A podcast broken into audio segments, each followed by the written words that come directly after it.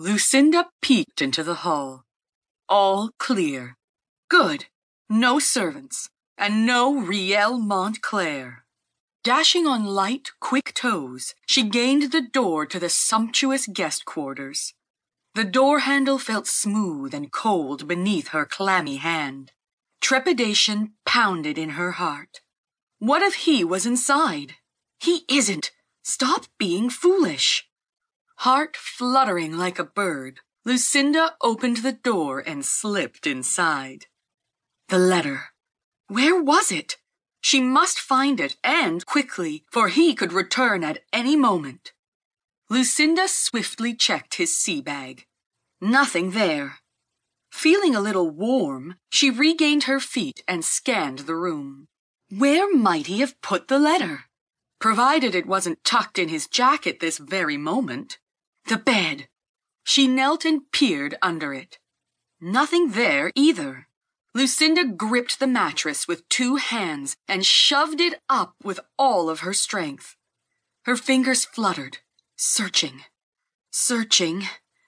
They brushed paper. Spirits soaring with elation, she snatched out the folded parchment. Sure enough, father's flowing script read, Mr. Chase. She'd found it. Lucinda sat back on her heels in triumph. A red wax seal secured it, as Riel had said. Now that she'd found it, should she read it? Or quickly destroy it?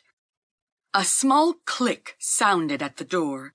Lucinda's pulse exploded in fright, and she whipped a glance over her shoulder. Riel! Sure enough, the doorknob turned.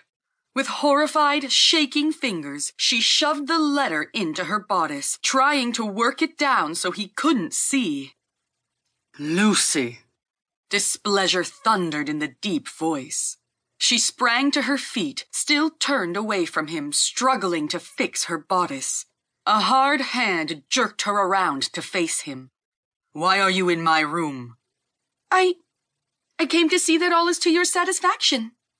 Alarmingly, his dark pirate eyes fell to her bodice, still askew.